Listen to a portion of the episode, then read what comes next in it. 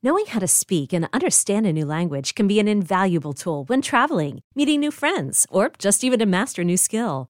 But it's not always simple when you're bogged down by textbooks and structure classes. That's why so many people trust Rosetta Stone. Rosetta Stone is the most trusted language learning program, available on desktop or as an app. It truly immerses you in the language you want to learn, like Spanish, French, Italian, Chinese, and more. You won't just be studying English translations. The Rosetta Stone intuitive process helps you pick up a language naturally, first with words, then phrases, then sentences. Don't put off learning that language. There's no better time than right now to get started. For a very limited time, listeners can get Rosetta Stone's lifetime membership for 50% off. Visit rosettastone.com slash rs10. That's 50% off unlimited access to 25 language courses for the rest of your life. Redeem your 50% off at rosettastone.com slash rs10 today. Right now on Fantasy Football Today in 5, we are breaking down a late season by NATO and the rest of the fantasy schedule. Well, actually, that's a lie. We're not breaking down the rest of the fantasy schedule. That would be Fantasy Football Today in 5 days. But, Dave, we can give the headlines here. Week 14 is going to be pretty interesting. It is going to be interesting. We've never had six teams on bye this late in, in the NFL season. Did we even have teams on bye in week 14 last year? Yeah. year? We did? Yes. I think we I thought week 13 was the latest that it went, but your memory might be better than mine. But six teams on by the Falcons, the Bears, the Packers, the Colts, the Colts, Jonathan Taylor, the Saints, Alvin Kamara, the Commanders. Who are the Commanders? Oh, yeah, Washington, the football team.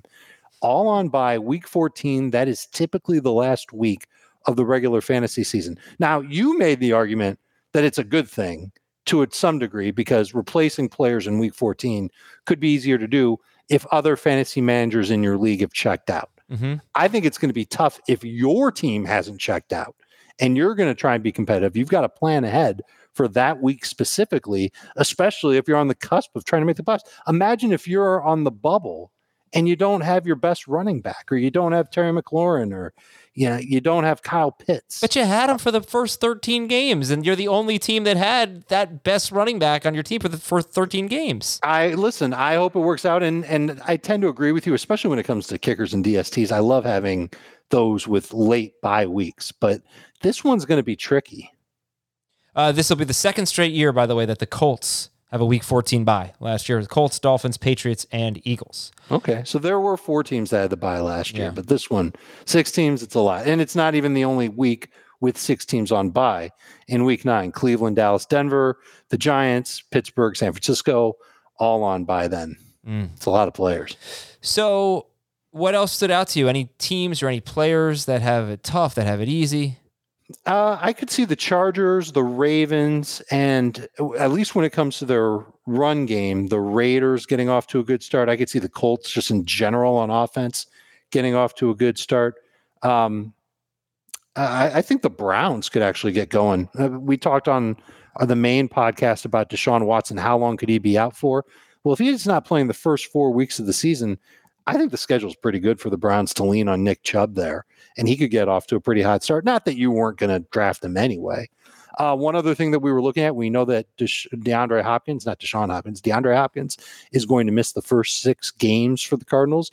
Those six games will be consecutive. Their bye isn't until later on in the year. He'll come back. It's week seven. It's against New Orleans. That's going to be a tough matchup for him to return to Mm-hmm. you almost don't want to feel you you won't feel good starting him in that matchup unless the Saints defense is just either terrible or ravaged by injuries. That's another one to watch and another strike against DeAndre Hopkins. And I wanted to bring up Antonio Gibson. You know, he's kind of under fire right now in the fantasy community. He starts out with Jacksonville and at Detroit. So, an opportunity for him to get off to a good start, which would be really nice for him. Yeah, absolutely possible because I'm sure they're not going to want to put too much on Brian Robinson's plate, if anything at all. And what if Gibson has a great training camp in preseason? Uh, they'll keep riding him if he's effective. He just wasn't necessarily, I shouldn't say effective, but efficient last year. Not as much as they would have liked.